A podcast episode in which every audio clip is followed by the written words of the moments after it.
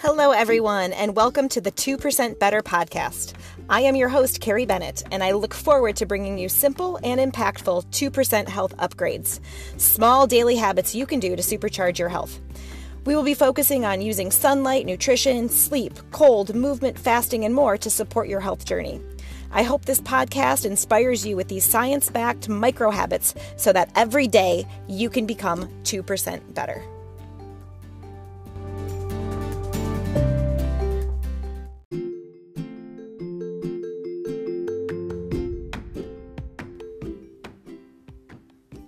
The content of this show is for informational purposes only. It is not intended to diagnose, treat, or cure any illness or medical condition. Nothing is intended to be medical advice or to be used as advice for self treatment. Please discuss any health related or treatment related decisions with your own personal medical authorities.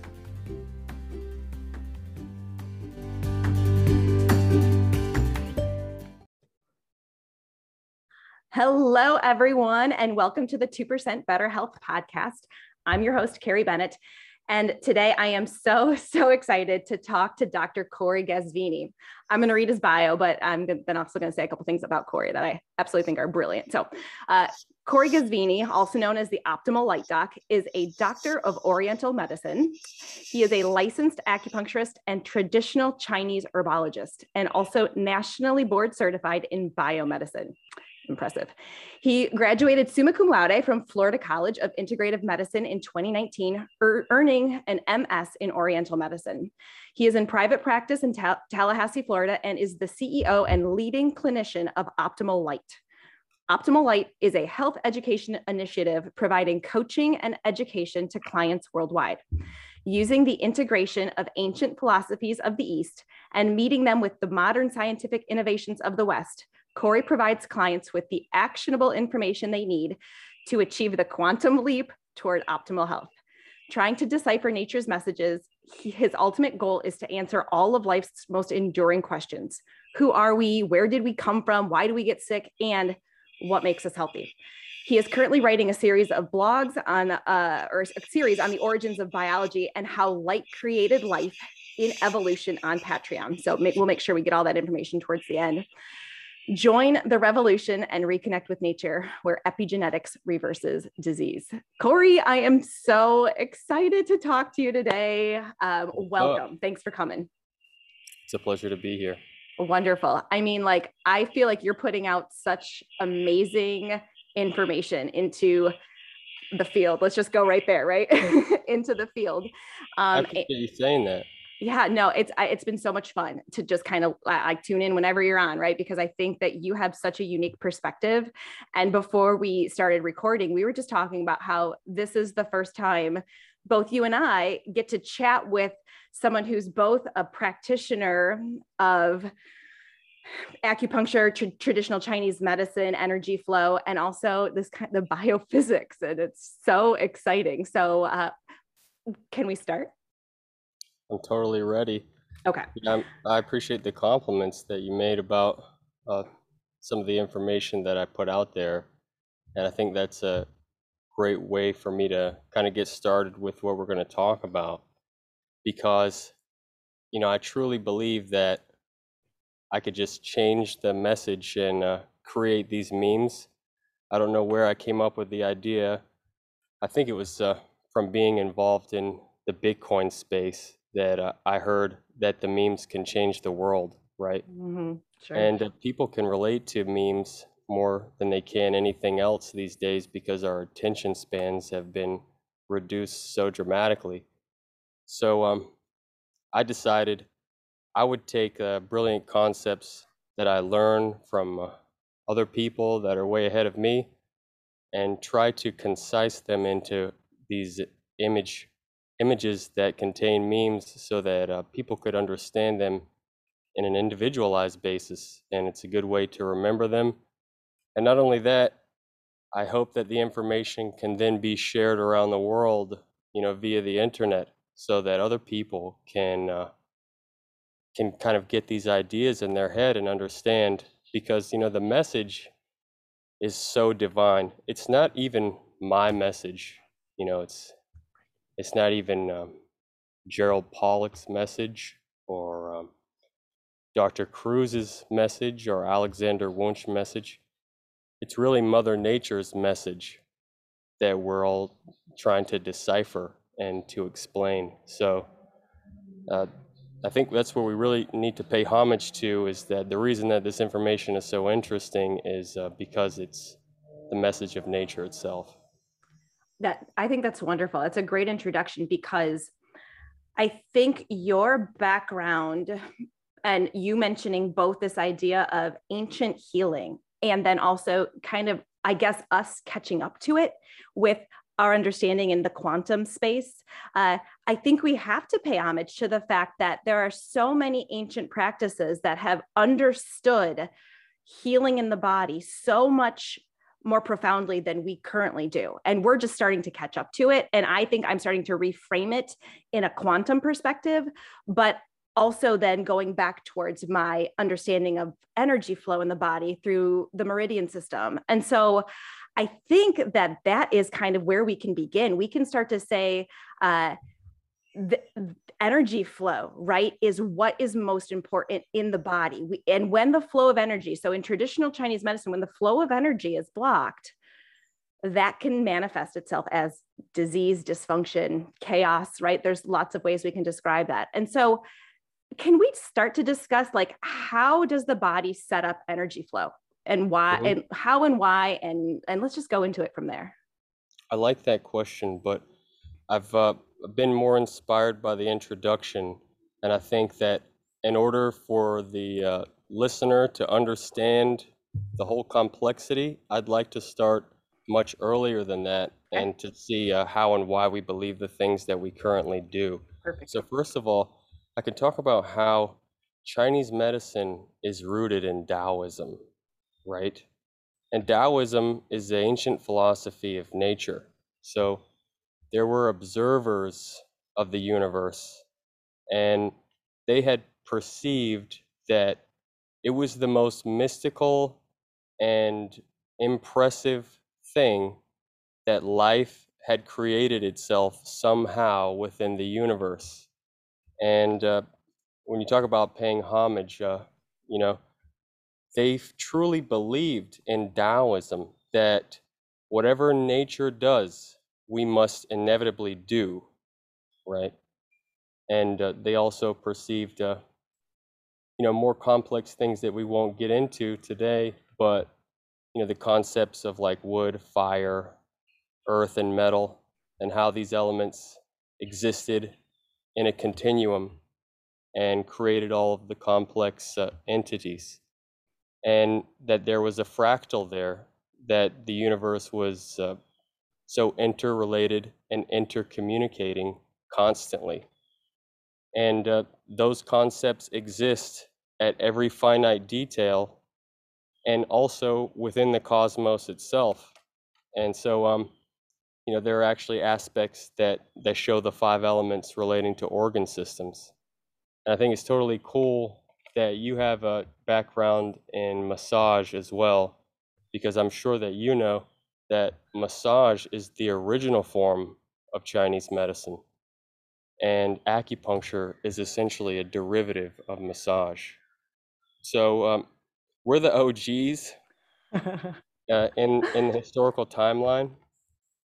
And, um, you know, with Taoism, you have uh, the great philosopher Lao Tzu, who actually wrote um, The Way of the Tao, which is uh, basically the Tao Te Ching says the word that can, can be spoken is actually not the word, or the name that can be named is not the name, right?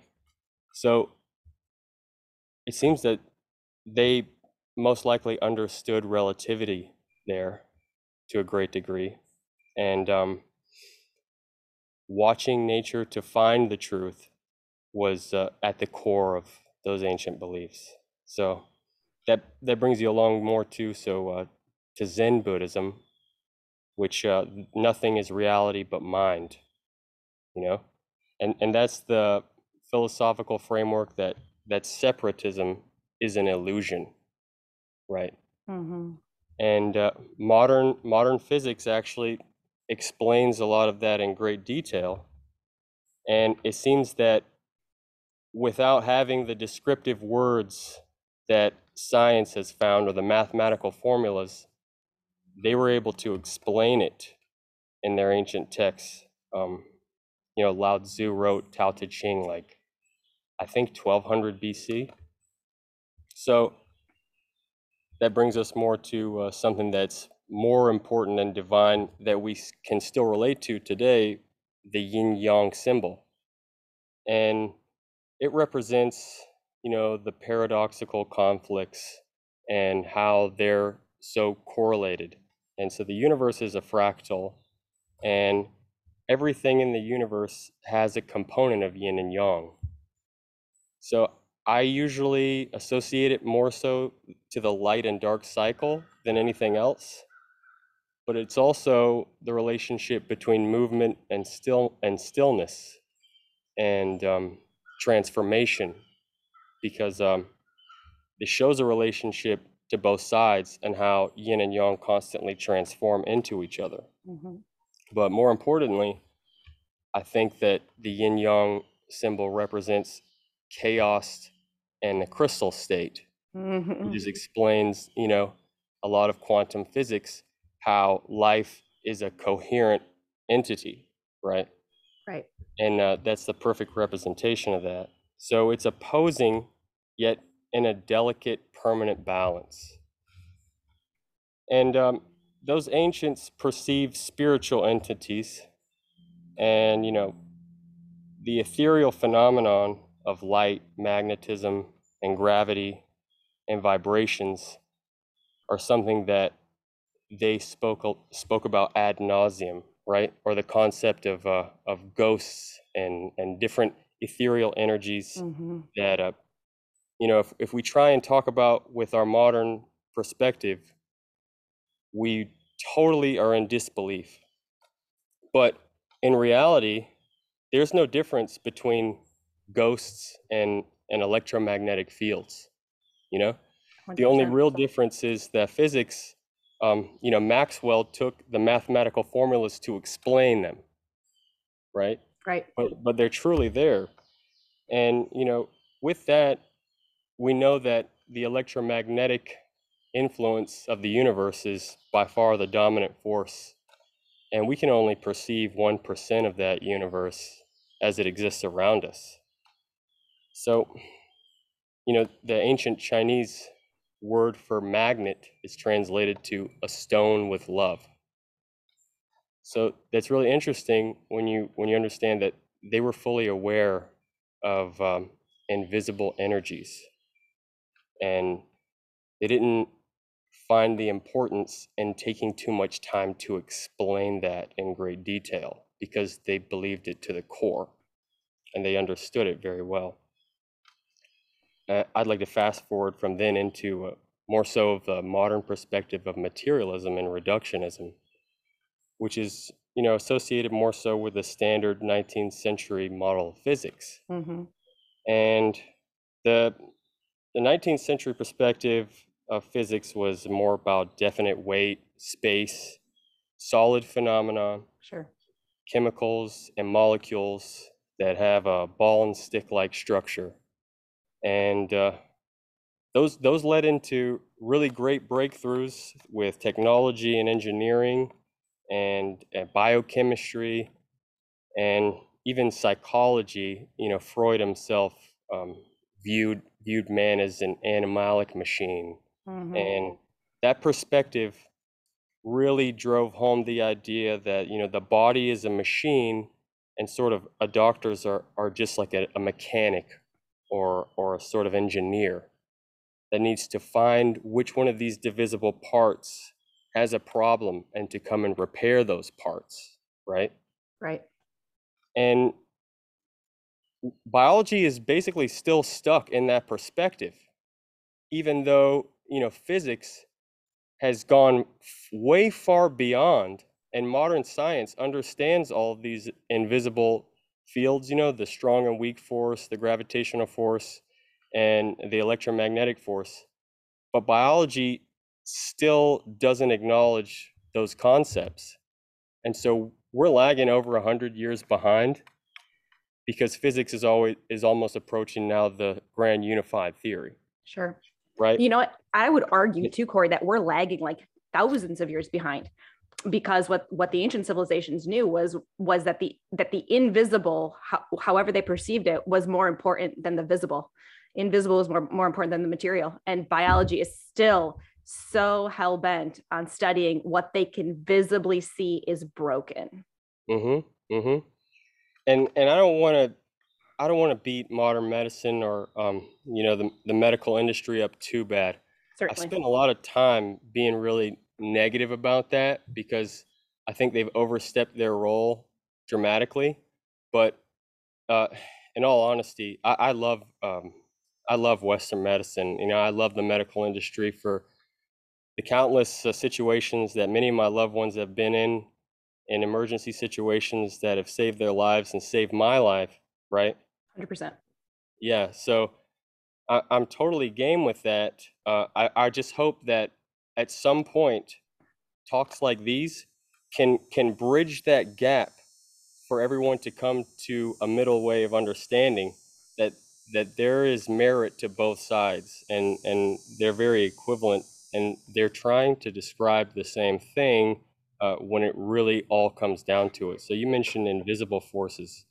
And so you know i already mentioned like most of that comes from uh, quantum physics. You know you have Heisenberg and Niels Bohr um, that try to describe all of these um, invisible forces that interact with the molecules or or that exists, you know, between molecules and it and it reduces much further than the atom itself. Mm-hmm. And um, you know, Faraday was uh, one of the first people to really explain it so well when when he talked about electromagnetism and he tried to describe radio waves. When, he fir- when we first started to understand those concepts, people couldn't believe that they existed because you couldn't see it with mm-hmm. your own mm-hmm. eyes. Right. Right. And and that led us uh, led us to stay stagnant. You know, and, and modern medicine is still looking for matter. They're still ignoring quantum physics.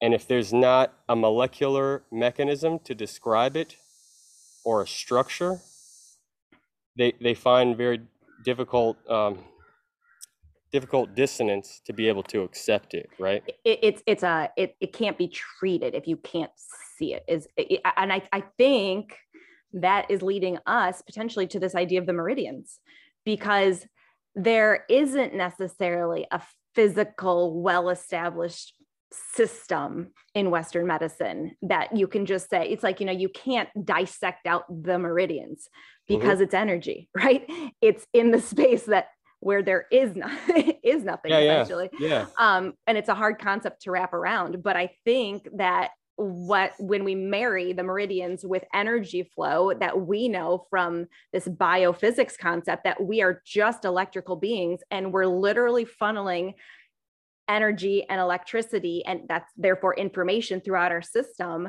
And uh, when we can't do that that can be a problem correct? Exactly yeah.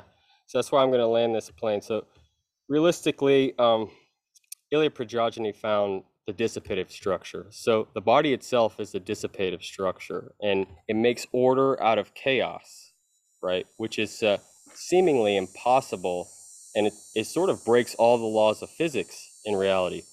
So we have uh, modern devices that allow us to perceive the electromagnetic energy like you know an ECG or an EKG and and we know uh, without a shadow of a doubt because of the work of uh, Fritz Popp that mm-hmm. we have extreme low frequency UV light being emitted by all biological entities and and we know that we can use infrared cameras to see that we're emitting infrared light. So, so, so biology is a sea of electromagnetical um, waves and electromechanical waves, and uh, those are those are actually chi photons mm-hmm. when it comes down to it. And I'll talk a little bit about more uh, how to explain what chi really is, but you know the the coherence of the body comes down to energy energy distribution. And I'm sorry, I have a ton of notes, I can't recall the information nearly as well as you can. So you're, I'm fine. You're fine. Do, do your that. thing. You do your thing. So 90% of energy is invisible in that way. So to try and have a visual, uh, I, I, like of it uh, sort of like a guitar or a violin. So the, the guitar has these, these boundaries that contain those waves and those in, in that way are acoustic waves. So something that maybe you can visualize better. And that actually amplifies the waves as well, right? Mm-hmm. So it brings us, you know, to to acupoints, like what what really are they? So the channels, and and I liken to the term channels. Mm-hmm. most modern uh, acupuncturists, I, I prefer to use the word channels because the relationship to the word meridians, I think, is a is a poor translation. It was it was a translation that was described only because um, at the time the longitude and latitudinal lines were the best way to describe it. But because uh, we understand now that there's electromagnetic waves that are traveling through these spaces, and that it's actually um, the space between tissues where the channels exist. Mm-hmm. There's nothing there. So the, the better term is channels, and I like to use that more descriptively in that way. So they're, they're locations of, of higher conductivity. And so the channels not only transmit electromagnetic energy, but they, they transmit microwave energy, and acoustic energy more likely. Mm-hmm. So it's really complex in that way. So I, I describe it by the the Chinese translation of Jing Luo. That's the term for the channel system. And that consists of two characters. And the first character is Jing, and it's devised into uh, to two different parts. So, you know, Chinese characters are like little tiny paintings that tell a story. And the first character is the word si, which is the prefix for the English word silk. And it's drawn like a fine thread woven into fabric, right? That, that describes the fascia. The fascia, as you've talked about plenty of times, is a collagen network and uh, collagen is the most abundant protein in the body. It's actually one third of all the protein in the entire body is made from collagen. And uh, collagen is mostly water. The word comes from the Greek word kala, which means glue. Mm-hmm. And the suffix is gen, which means genesis or creator. So collagen literally means glue creator, right? And in the ancient times, sinews and skin was boiled down into gelatin, which was used as a form of glue. And that, that collagen is a triple helix, right? Mm-hmm. And that triple helix spontaneously self assembles itself. And it has subunits called tropocollagen. Each one of those units are identical. And you could think of uh, in comparison to like a DNA, which is a double helix. Right. Well, it's a triple helix, and and that triple helix then spontaneously assembles another triple helix called a superhelix, and that's called also a microfibril, microfibril, which is uh, I think like what you describe as the super proton highway, where intercommunication within the body occurs. And that collagen is actually semi-crystalline. So it's, it's in a regular repeating order of atoms in a two-dimensional structure. So that, that collagen is actually piezoelectric. So it's like a grill lighter that contains a quartz. That quartz is also a piezoelectric crystal. So when you press the button and that quartz is compressed, it creates a DC electric current or a spark inside the lighter. And the same thing happens in your body in the collagenous structure that covers your entire body, right?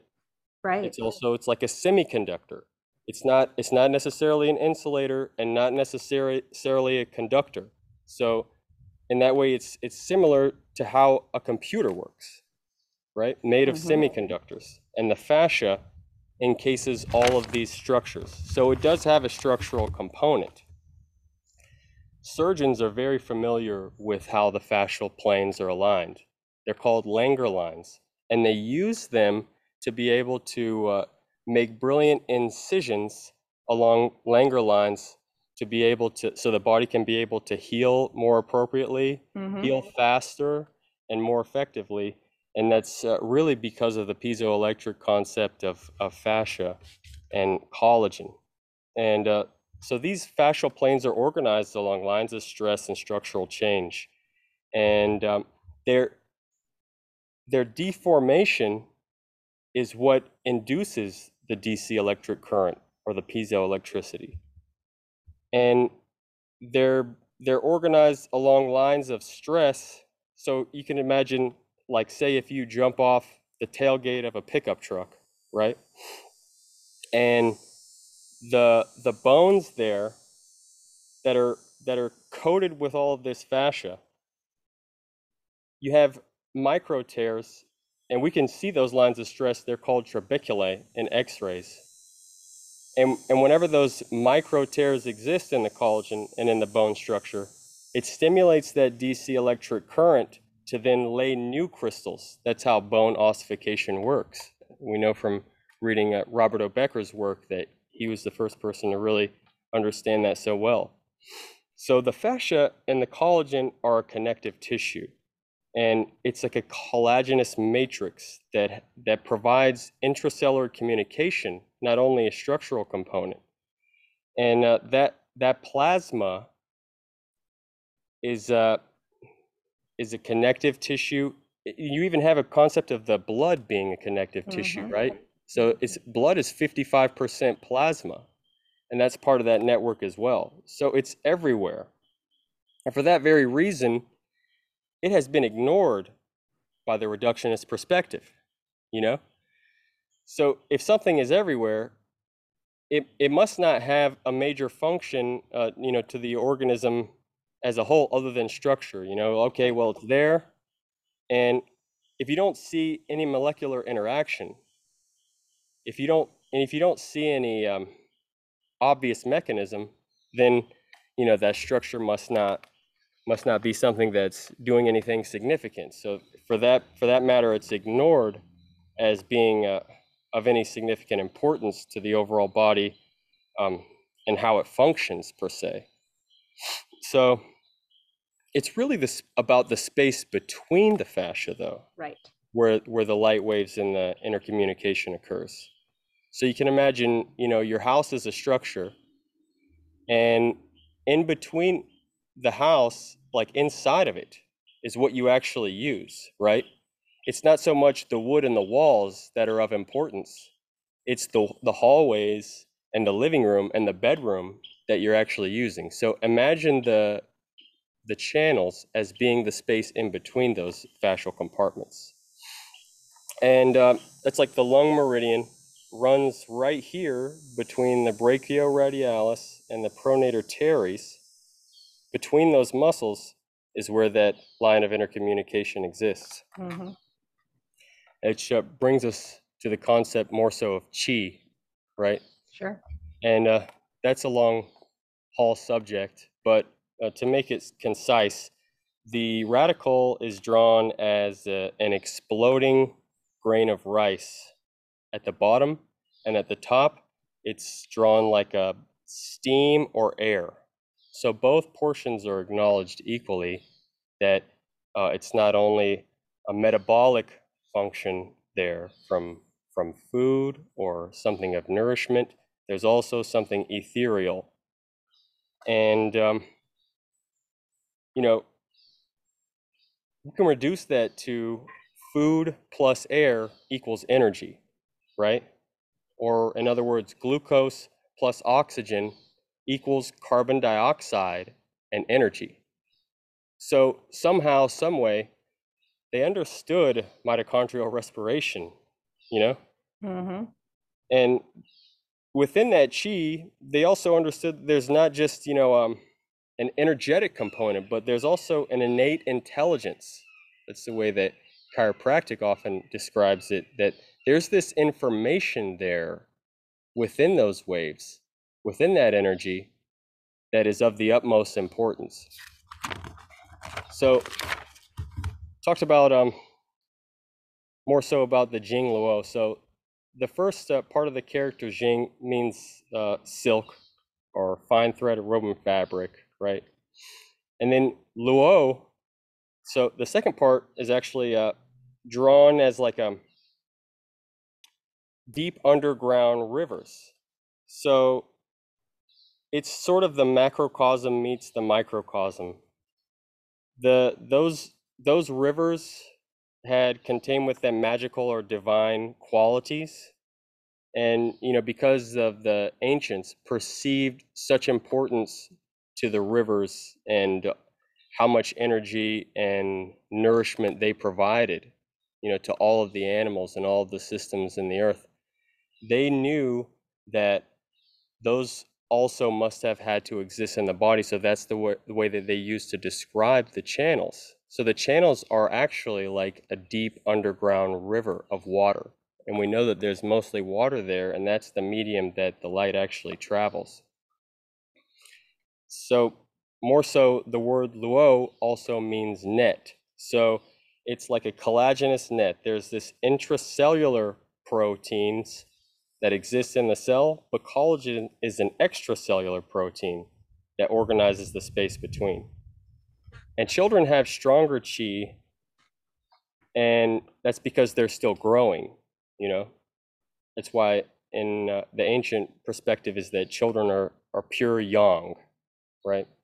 And I don't know if you know this, but like the distal part of your finger beyond the second knuckle, if if a child below the age of six actually gets that part severed, they can regrow it uh, themselves, and that's because they have so much chi maintained for you know growing. And um, furthermore, you start to think, yeah, well, how does that network form, right? And luckily, we did have a lot of brilliant science from histology and embryology that led us to understand how the embryo actually forms. And uh, you know, this that reminds us of the human fractal. So the embryo forms initially from conception. You have one zygote, right, which is a single cell, and it undergoes cellular division, and that one cell becomes two cells. Those two cells divide to become four, and those four to become eight. Now, at that moment, any of those one cells can be separated to form its own embryo by its own way. So we know that within each one of the cells contains all of the information necessary to build the entire organism. So it's it's amazing when you think about how much intercommunication really needs to take place in the biological system, right? Because between one and two cells, you, you actually just need one line of communication, right? But for three cells, you need one plus two lines of communication. And for four cells, you need one plus two plus three. For five, one plus two plus three plus four, et cetera, et cetera, et cetera, right? Mm-hmm. So if there's a trillion cells actually there in the body, that is actually one septillion lines of communication, meaning so right. a heck of a, a number one with 25 zeros behind it. Yeah. Yeah. Can I, can I, it, it's astonishing when I think of that. Can I, can I like just draw attention, yeah. I think, to something there? And yeah. that is this idea of um, when every cell up to that eight cell phase contains all the information needed to generate an entirely new organism. And I think I think we have to separate a couple of things w- right with that because everyone's going to say, well, of course it does because it's got DNA, right? It's got the chromosomes, it's got the DNA. And I, I think it's misunderstood, but DNA just provides it encodes for proteins. So it basically just provides the bricks, the brick and mortar uh, of what is going to be built. It's a blueprint but of the structure. A blueprint, but it well, it's it's the I would argue it's the it's the it's like makes the material but it doesn't tell you how to organize that material. I believe that that information is also encoded in the cell or in these in these individual cells. And i believe this that's kind of what you're talking about. It's like we get at birth this the ability to understand what our form should take. Every cell pulls in information from the field uh, about how that that embryo will develop and how this will become the arm, this will become the leg. Even though every single cell contains the same exact genetic information, it needs to be told exactly what genetic information to produce, so what bricks to make. And then another field of information has to interact with that to talk about how do we rearrange these bricks in this particular tissue. And uh, so I think we have to distinguish that there is this idea that yes, we have to build the bricks, but also we got to get the information uh, to, to the, the specific blueprint, this field of information has to tell the bricks how to assemble. And that's where I think a lot of people, um, I, I, don't think it's appreciated, right? That there's n- there is there's a lot of theories about that, and I think that this could be a unifying concept about how that information comes in to the organism, and then also then how that information gets disseminated throughout the organism. Yeah. So what happens is with any well intelligent or organized system, there are chains of command, right? Systems theory explains that concept really well. So, as a thought concept, we can imagine uh, cities are, are sort of nodes, right? And the nodes start to organize in the embryo. Hans Spemann got the Nobel for that in 1935. It's called the organizer effect. And so these nodes are like the ports of New York or, you know, the ports of uh, Miami the ports of Chicago, where all of these these rivers connect or these waterways connect, where you can go and divide communication and interrelationships, bring communication and energy and trade from further distances to be able to have a center network so that the entire system can communicate as a whole. And uh, so the whole is much more than the sum. So the organizing centers, instead of cells needing to communicate well amongst each other, they start to organize just to communicate with the organizing centers, you know? That's complexity out of chaos. So without the whole system, a single cell is just lost and has no idea what to do. And that's exactly what you're talking about, right? So these nodes in the system actually become the acupuncture points. And these are the organizer points that are interconnected to the entire system. Without them, each cell has no idea what to do. That's how the structure is formed eh, with its innate intelligence. So it's all it's all fractalized, you know. Still like even cells itself are like are like little tiny humans. So the skin is like a cell membrane and it has a brain which is called a nucleus. And the mitochondria are like the lungs of the cell. The stomach is is uh, the vacuole, mm-hmm. right?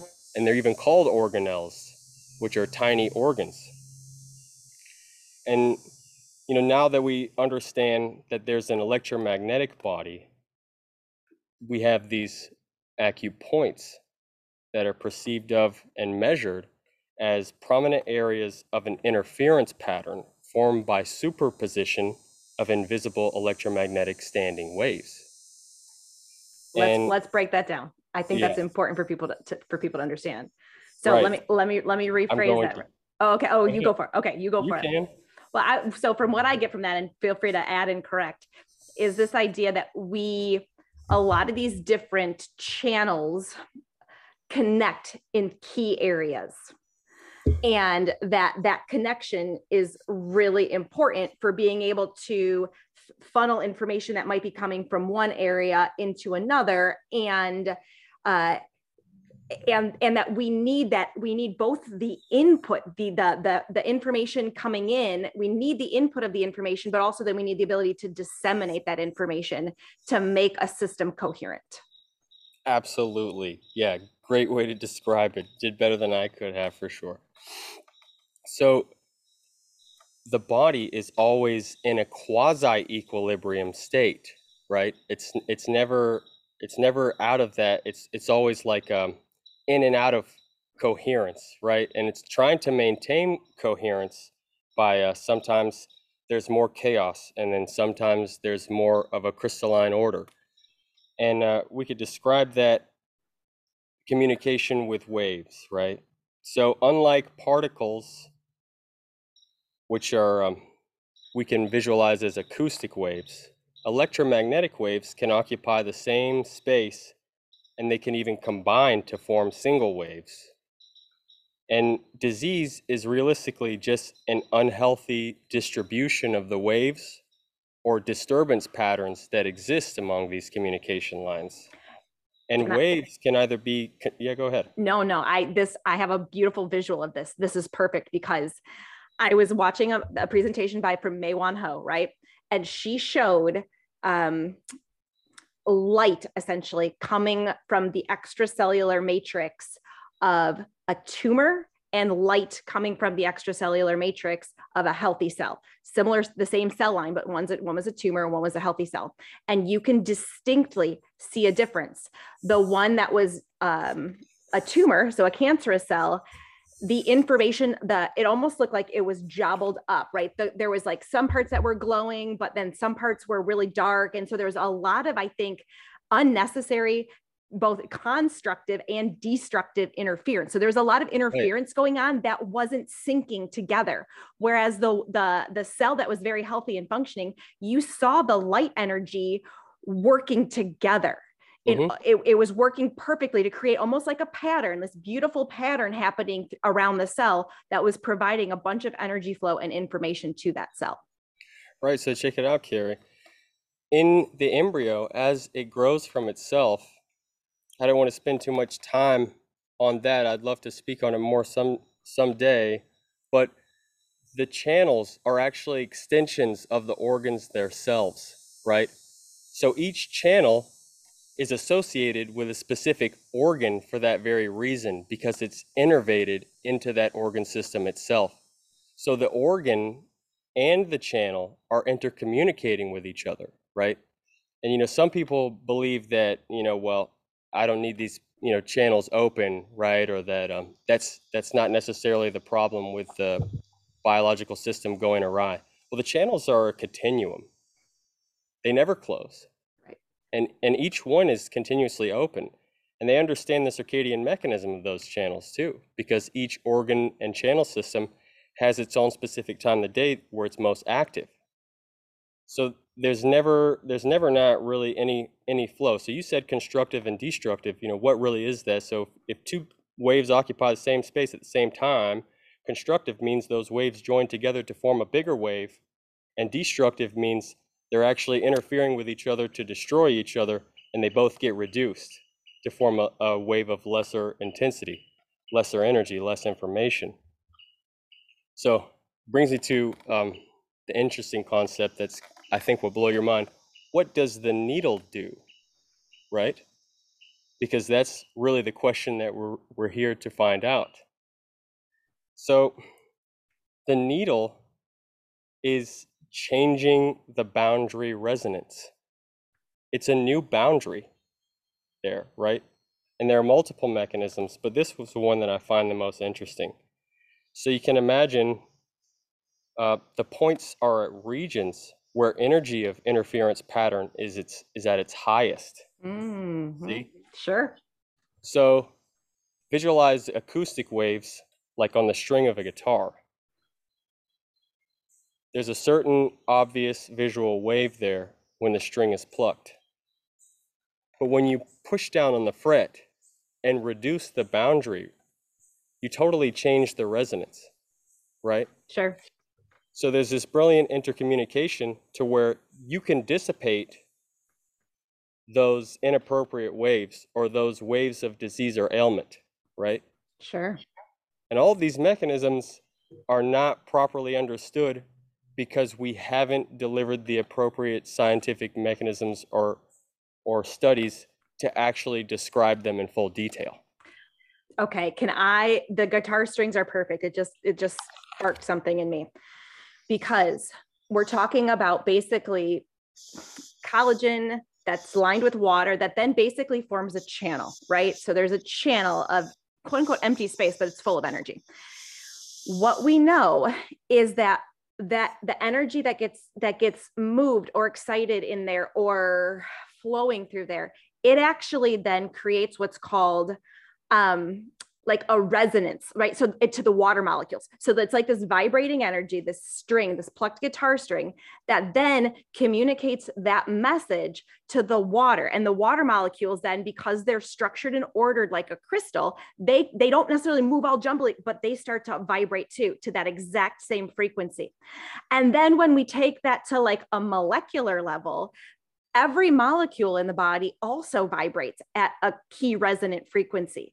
And so then any molecule that has a matching resonant frequency to from the energy that's flowing that's being transmitted by the water, it will then basically almost like wake up that molecule or, t- or, or attract that molecule or excite and stimulate that molecule to do what it needs to do to perform the task that needs to be done right? And so like that's resonant energy totally transfer right. but that's like how you can picture energy just like nothingness that we see but energy affecting the water affecting the molecules affecting the tissue affecting the whole entire human body. Mm-hmm. and it's not just the energy right? It's all it's more so the information because that's correct.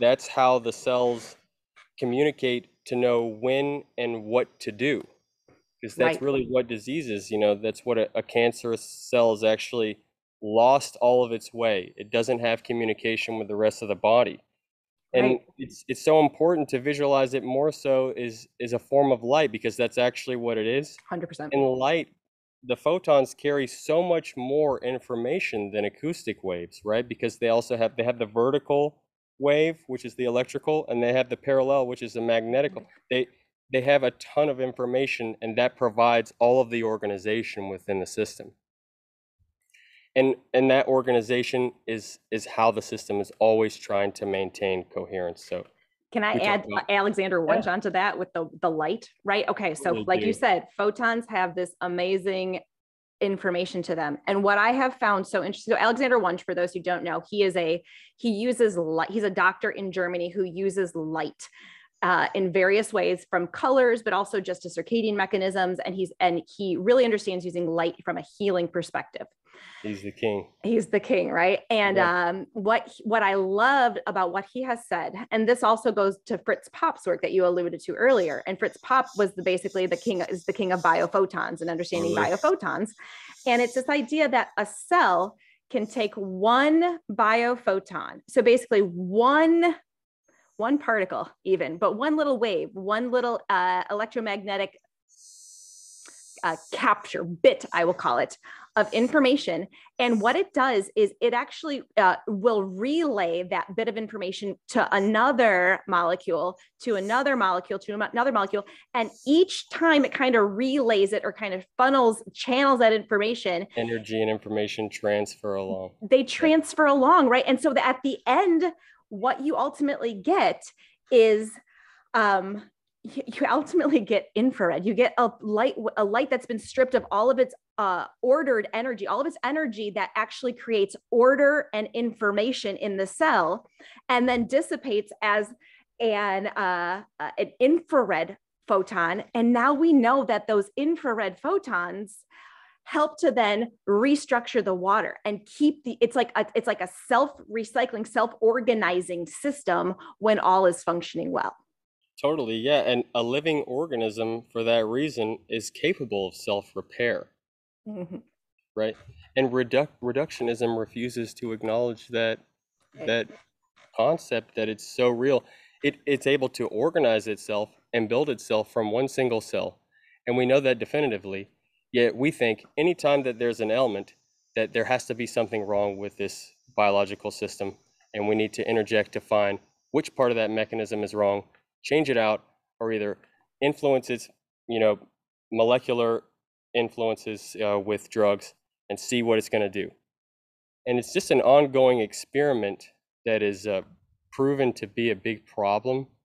You know, the the two main reasons that we trust the medical system so much because you know before before modern medicine all we used were um, ancient modalities. And, and we had a ton of remedies that got us by for a really long time, but we didn't have anything for emergencies. Mhm. You know, we didn't have anything for infections.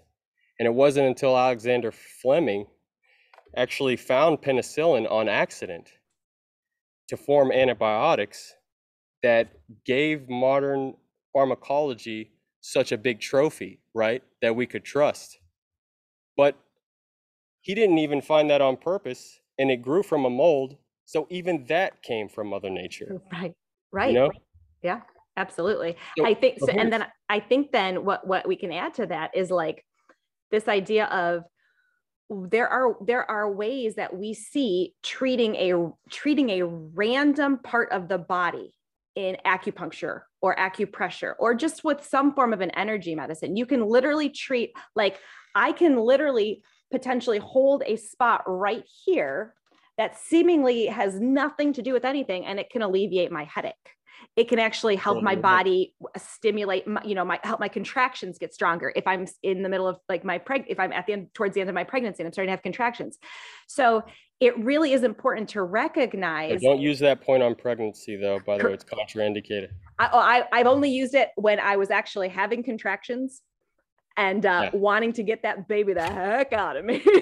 That's exactly what that's used for. Yeah, that's Correct, Hegu, la- large intestine four. yes, It, it can you.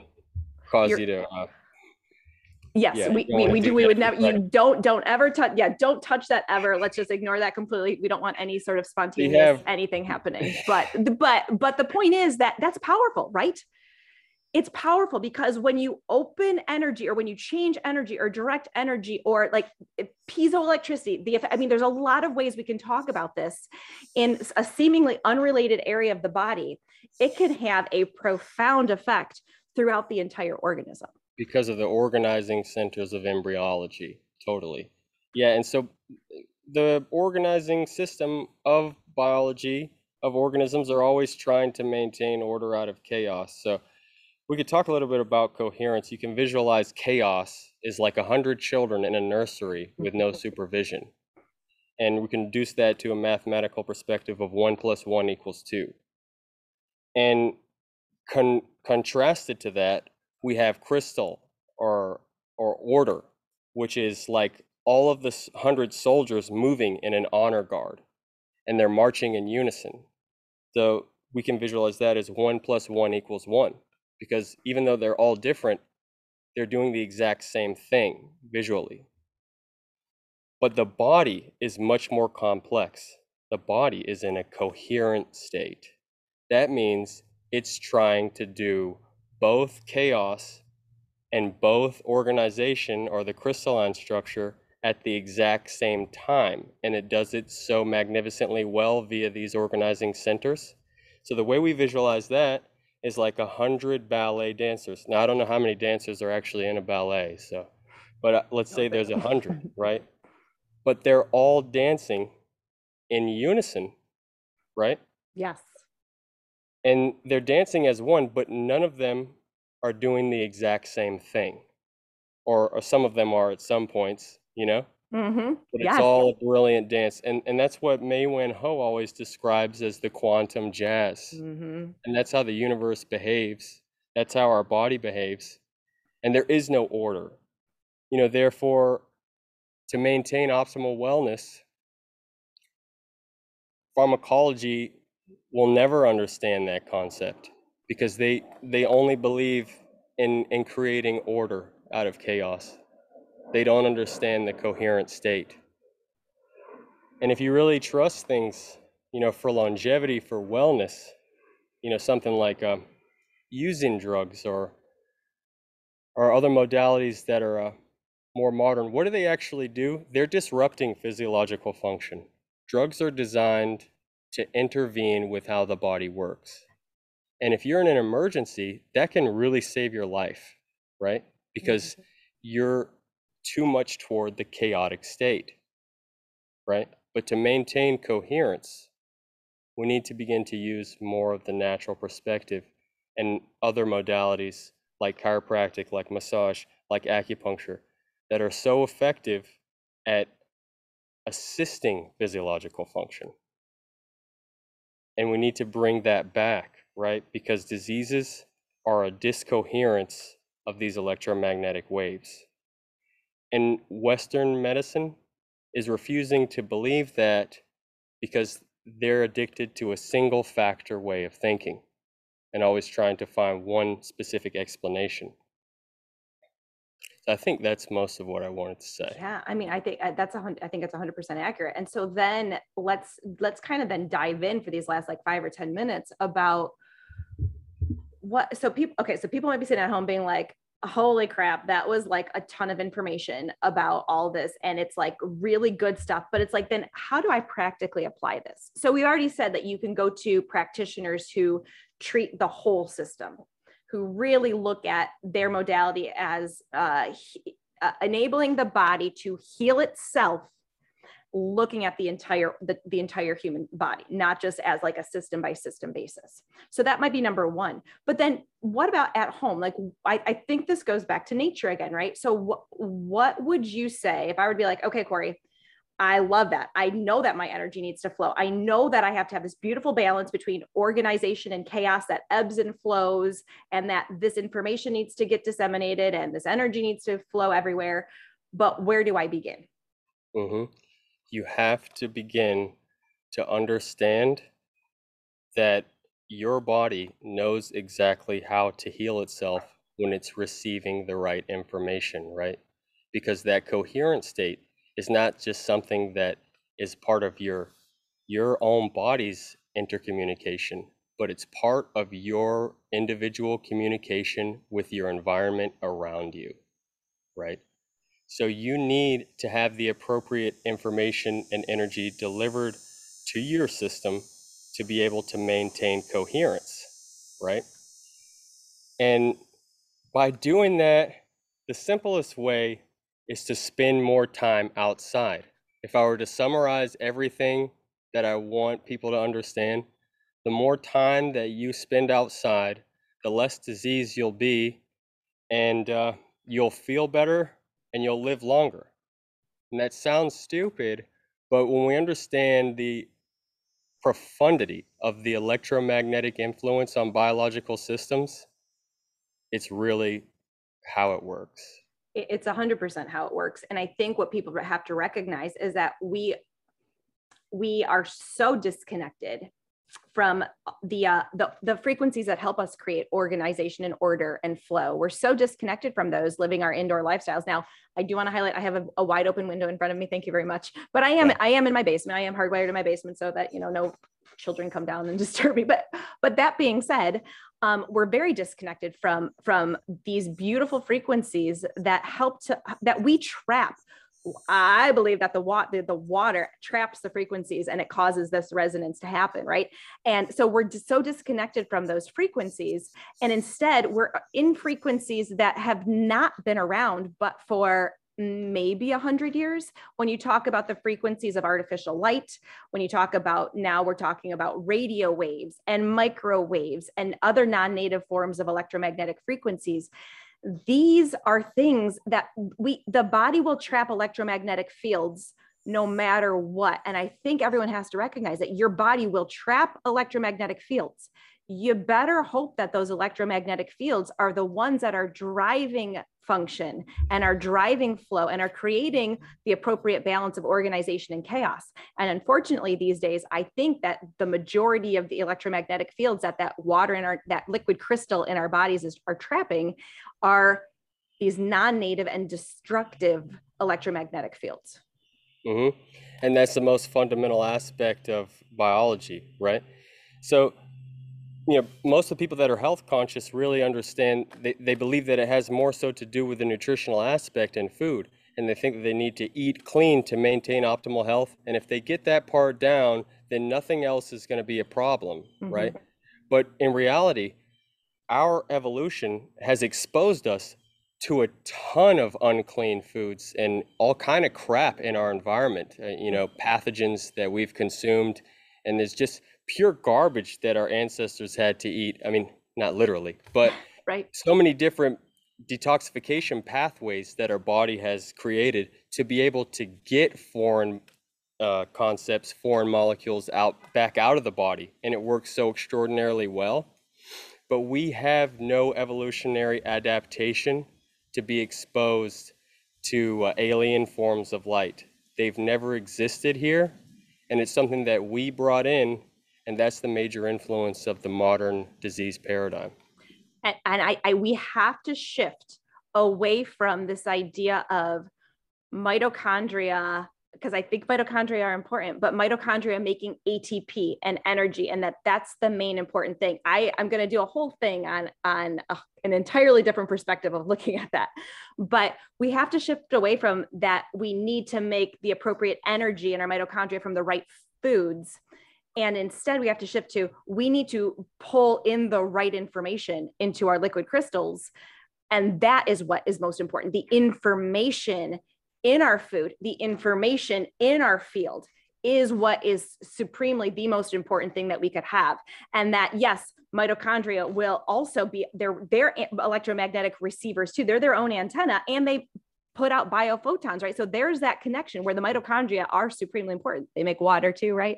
Um, and so that's where those mitochondria are supremely important. But you're 100% right. The number of clients I've had who say, well, I'm eating perfectly clean and it's not working for me. I, I, I, all I have to do is ask them if they work in an office environment and nine, and they'll say yes. And it's like, well, ding, ding, ding. Unfortunately, that's your problem there. I don't care if you're eating 100% organic, paleo, keto, whatever, you know, you think is best for your body. When you're in that toxic environment and you're so disconnected from the daylight night cycles and you're so disconnected from nature, that is what is driving the disease and the chaos in your body, not the food that you're eating. Yeah, you nailed it, Carrie. Thanks, Corey. I really appreciate that. Uh, so, okay, so then let's let's for the one let's do one minute to. I want to give like some fundamental. We say get out in nature, right? But I think that I there are a lot of people who are like, well, you know, I, I work a nine to five. I'm in the I'm working the bank nine to five. I'm a teller behind glass. I can't open that window. I, what the heck am I supposed to do? And so I want to leave people with a couple of like yes, on the weekends, whenever you can, after work, get outside, drive with the windows down. But what would you say to an office worker they need to do to start to incorporate what we're talking about? Prioritize every bit of free time that you have to getting as much exposure to nature as you possibly can. You know, I think going to the beach is the most underrated thing in the entire world. You know, when I was a kid, uh, you'd go to the beach and it'd be totally loaded. You wouldn't even be able to find a place to park. And now I can go any given weekend. I actually I even went on Labor Day and there's hardly anybody there. Wow. Right? And then people wonder why they, they don't feel good or you know why they have psychological symptom, symptoms or physical symptoms or they end up with disease. chaotic environment, right? With mm-hmm. uh, inappropriate information to the biological system. People people need to just realize and study more about how biology works in nature and not how it works in a metabolic ward where modern research is done because that doesn't explain how holism and wellness are achieved yeah. No you hit the nail on the head. And i think uh I, think just prioritizing that that nature exposure as much as possible. Taking you know people get smoke breaks you get your 15 minute light break. You know go outside. Every little bit counts because when we're dealing at the quantum scale that's tiny tiny tiny scale small exposures can have huge ramifications right? Me and it's hard to understand because me doing one push-up meh, you know, one push up every day, meh, or maybe like one push up, you know, this hour, and then two hours later, one push up, and then two hours later, one push up. Eh, might not get me the effect that I want. That's a different scale. When you're looking at the scale of the energy and information and light that Corey and I have been talking about, you totally have to recognize that literally opening your window right now and getting all of the light frequencies into your environment even if it's just for 30 seconds, can have a huge nonlinear effect throughout your entire system. it does. And we're incapable of breaking the laws of Mother Nature. I think that's why the yin yang symbol has been adored for so many generations. But you have to realize why is it adored?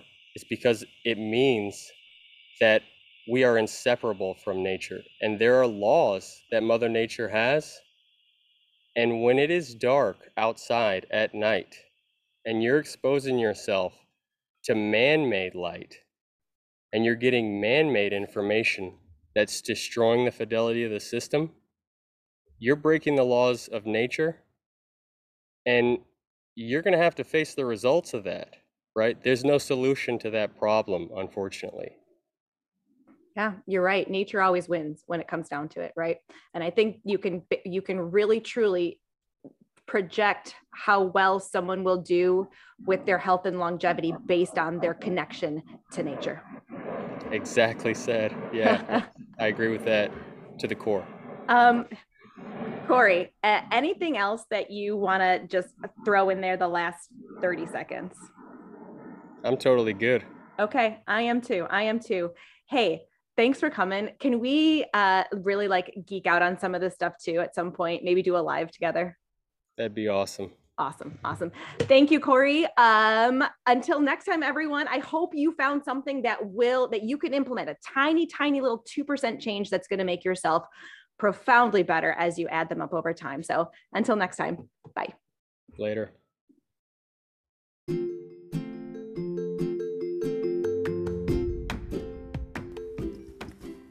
I hope this podcast left you today with one thing that you can do to make your health 2% better. My name is Carrie Bennett. Thank you so much for listening. If you enjoyed this podcast, please like it and share it with anyone else you think would benefit from this information. Until next time, have a great day.